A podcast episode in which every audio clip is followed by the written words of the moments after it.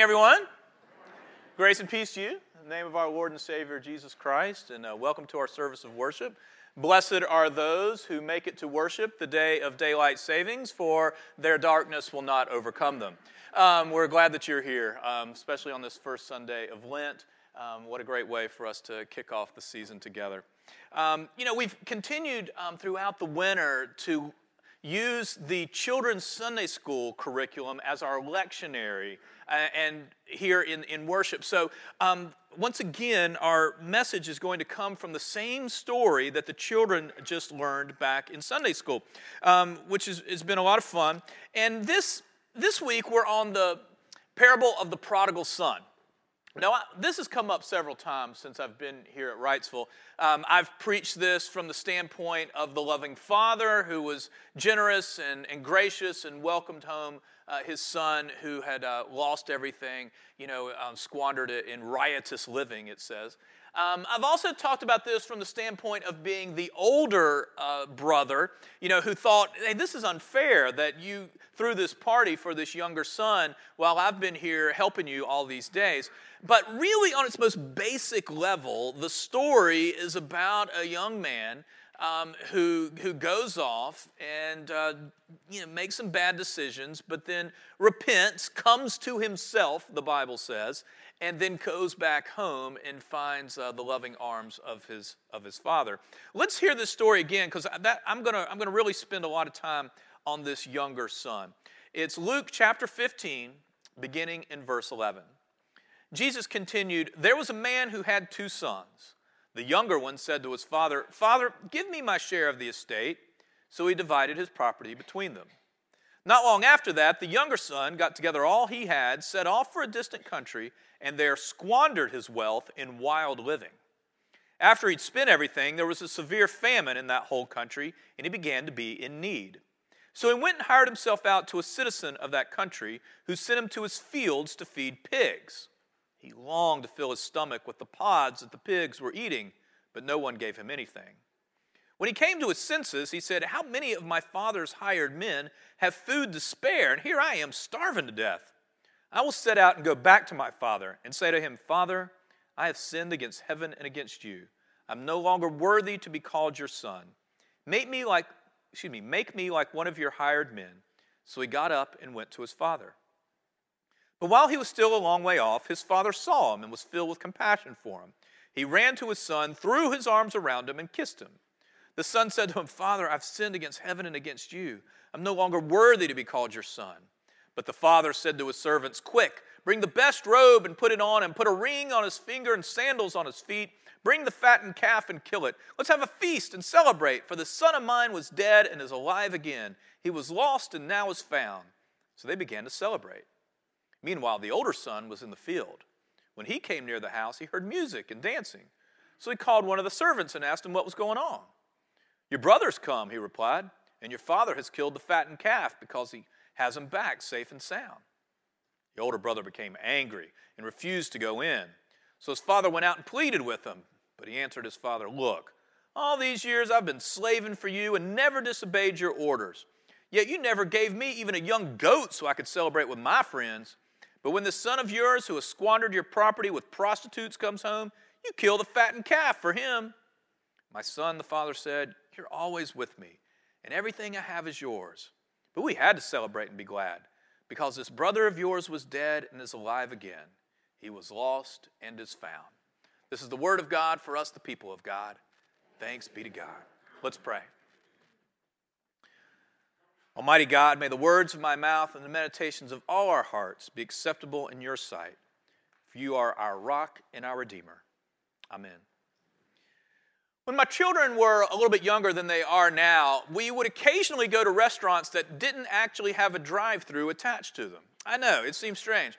It was rare, but it happened. And generally, when we went to one of these nicer restaurants, the kids would be skeptical of what was on the menu. They usually didn't even want to go in. They would wonder, you know, would we find something we like? Maybe, maybe not. For one of my children who will remain nameless, um, the biggest question was always Does this place have ketchup? That was the measuring stick. That was the key question. For if they had ketchup, then the restaurant was okay. We could eat here. Thankfully, I don't ever recall finding out that a restaurant we patronized didn't have ketchup. Are on the first Sunday of Lent, and I want to ask us a key question, a measuring stick question, even more important than do we have ketchup? Here in the church, my question is this Does this place produce spiritually mature Christians? Actually, that's a pretty good measuring stick for all churches everywhere. But specifically for us, does this community of faith produce Christians who grow up to become spiritually mature? Let me show you what I mean. In growing up, we normally pass through three stages of life. First, there's the childish stage where the cry is, Please do something for me. Second, the adolescent stage where the cry is, Please leave me alone. I can do this by myself. And then, third, the mature adult stage where the cry is, Please let me do something for you. Let me help you. Let me be a servant to others. Let's take a quick look together at each of these three stages of life and their unique characteristics. First of all, the childish stage. Now, of course, we all love children. Life brings no greater blessing than a child. Obviously, children are wonderful, but the reality is that children come into this world kicking and screaming and demanding. Please do something for me, as if to say. Do everything for me. Hold me, rock me, walk me, talk to me, sing to me, entertain me, feed me, burp me, change me, right? And do it now. Which is okay. We don't mind because we're adults and they're children right? And children have to do that. That's how they communicate. That's what they have to do to survive, quite frankly. And it's understandable in a child. But if a child never grows beyond that, if they never grow up physically, mentally, emotionally, spiritually, well, it's heartbreaking. And the sad truth is that some people remain childish all the days of their life. Childish people are basically selfish and self centered people. They never think of the needs of others. They've not yet learned how to be grateful and generous. They've not yet learned how to be patient or polite, compassionate or considerate. Unfortunately, when I get tired or anxious, I will tend toward childish ways. But I hope I don't do that all the time. I hope I've outgrown that most of the time. But some adults, and you may know such people in your life, no matter what age they may be, they go through life screaming, Do something for me, do it right now. I need help, I have a problem. I want you to fix it. Second, the adolescent stage. Here, the key word is arrogance. But there are other descriptive words that apply rebellious, restless, discontent, ruthless, prideful. Adolescent people also are people who don't tend to grow up. In trying to cut the apron strings, they go overboard. They let the pendulum swing too far. And they sometimes become hostile and resentful of anybody in authority. They're actually scared to death, but they try to cover up that with a false bravado, saying loudly over and over things like, I don't need anybody. I'm my own boss. Nobody's going to tell me what to do or how I'm supposed to live. My life's my own, and I do as I please, thank you very much. You got to look out for number one, you know. I'm a self made man, and I don't answer to anybody. Adolescent people say things like that so often, you wonder who they're trying to convince, right? Their theme song is Frank Sinatra's I Did It My Way, right? One biblical illustration of the adolescent stage is the picture of Adam and Eve in the Garden of Eden saying, in effect, who does God think He is telling us what we can and cannot eat? Right? You know anybody like that? Yeah, the word here is arrogance. And the cry of the adolescent is, please leave me alone. I can take care of things myself. Third, let's look at the mature adult stage.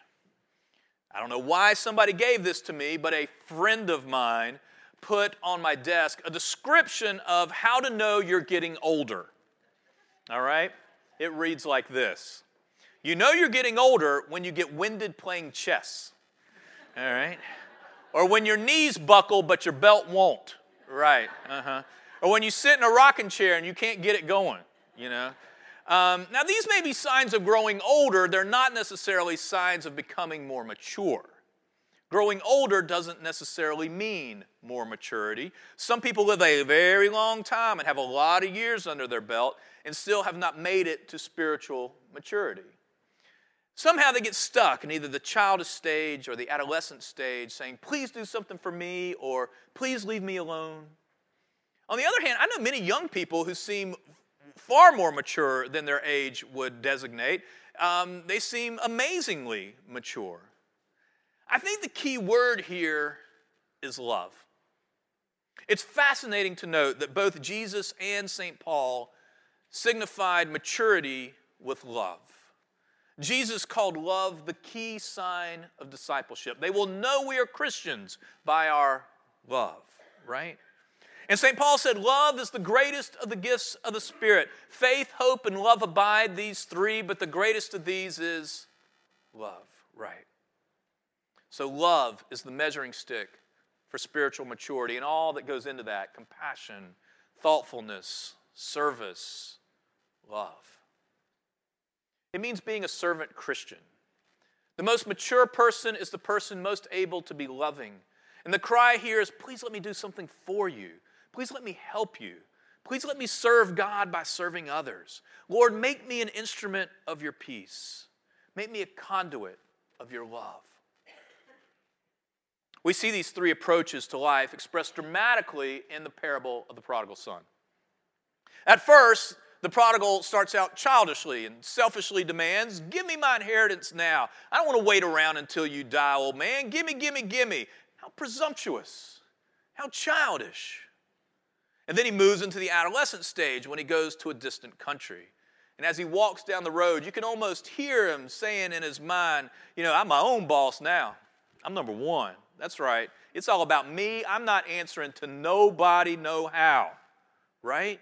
I can make it all on my own. How arrogant, how adolescent. But then look what happens. He squanders his money away in riotous living and ends up, of all things, a feeder of pigs, which for a Jewish boy in Israel is rock bottom, okay? That's as low as it gets. That's the absolute pits. It was also the two by four to the noggin that got his attention the bottoming out that helped him grow up. The scriptures say he came to himself, which means he matured. And then, don't miss this, he returns home and says humbly to his father, Father, make me a servant. I was so foolish, so ungrateful, so presumptuous. I was so childish, I was so adolescent. I'm no longer worthy to be called your son. Please just make me a hired servant. Let me help you. Now we know the rest of the story how the father forgave him and welcomed him back into his circle of trust. But we also see that the prodigal son grew up, he became a different person.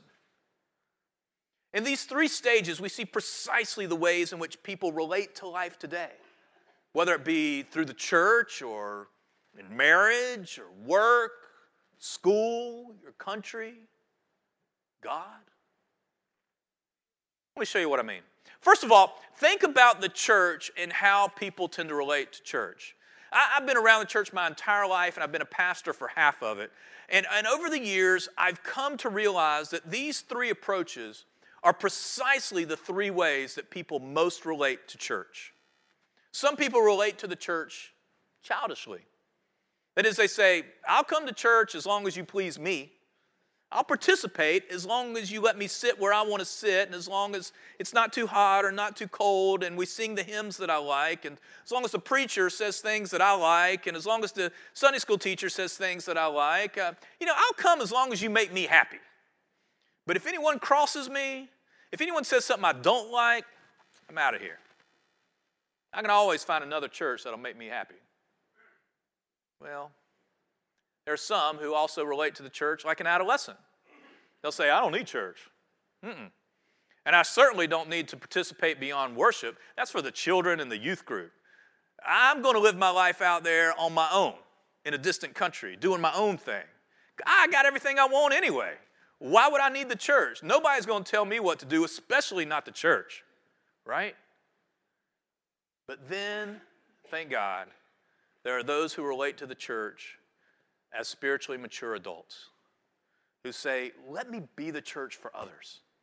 Let me be part of the continuing ministry of Jesus Christ. Lord, make me an instrument of your amazing grace. Let me be a servant Christian. Let me do whatever needs to be done to send forth and help the cause of Christ and his church. Again, there are other relationships that we go through that are sometimes childish, sometimes adolescent, and sometimes spiritually mature. Think about marriage, your job, the way you relate to your country, your friends. Do we come to these relationships like a child? I'll stick it out as long as you make me happy. If you do what I want you to do, if you please me, if you act like I want you to behave, if you say the things that I want you to say, but if you don't, I'm going to go find another playmate, okay? Childish, right?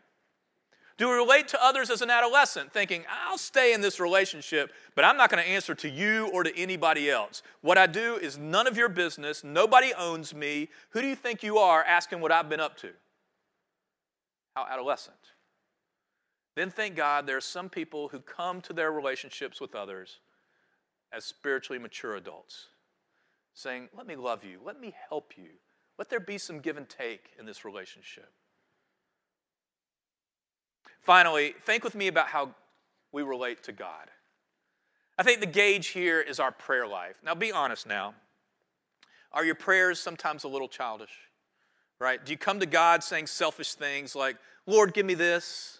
Lord, do this for me. Do that for me. Bless me. Give to me. Just like I did last night when the score was about 75 70. And I said, Lord, please help Carolina win this basketball game. And please kick those devils down the road right? A little bit childish, I'll admit. Or are you adolescent in your approach to prayer, saying, Prayer, who needs prayer? Not me, I make it just fine by myself. I don't need God. How adolescent.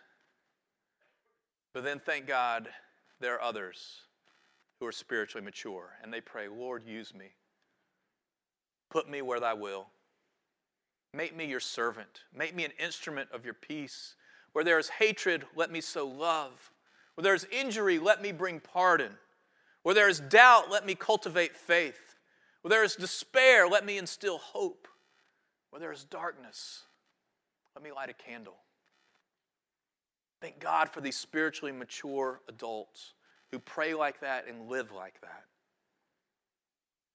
Now, as I wrap up, I want to conclude with three quick observations. The first is please don't categorize people. Uh, don't try to figure out who in your family is childish and who is adolescent and who is spiritually mature. I promise that's not going to be real helpful at lunch. Um, because you see, the truth is, um, all three of these potentialities um, reside in each of us at all times, and it's a choice that we have to make. I can be childish and I can be adolescent. Hopefully, most of the time, I'll be spiritually mature. Second, the father will welcome us home regardless. Okay? There are three main characters in the story. One is the son who went away, lost everything, came to himself, and went back home. The one who grew up, the one we've been talking about. The second character is the older son who stayed home and complained that dad threw a party for the younger son. He thinks life isn't fair. Okay? The third character is dad the one who welcomes home his wayward son, and the same father who says to the older son, Hey, I know you think life isn't fair, but everything I have is yours. We're all God's children, regardless of whether or not we grow up in faith. We're all God's children, regardless of whether or not we get everything right. Whether we have all the right beliefs, whether we have all the right practices, God loves us all regardless. Which brings us to the third observation, which is this the Christian faith is saying something very simple and yet very profound. And that's namely, we got to keep growing. No matter how old you are, we need to continue to become more mature as Christians. And God is always giving us an opportunity to become more than we are today, to put aside childish ways, and the way to grow up and be mature is to learn to be more loving, to become more of a servant, to be patient and kind with those who aren't exactly where you are, to be humble enough to learn from others along the way, coming to ourselves and asking the Father how we can be of service. That's what it's all about. In the name of the Father, and of the Son, and of the Holy Spirit. Amen. Pray with me. Almighty and everlasting God, we thank you for your grace, which reaches out to us and sees us from a long way off and welcomes us home no matter where we are. Lord, sometimes we act like children, sometimes like adolescents, and sometimes we get things right. Lord, I thank you that you continue to teach us, that you continue to pour your love into us. And you continue to give us opportunities to grow both in faith and love. Lord, we ask all of this in Jesus' name. Amen.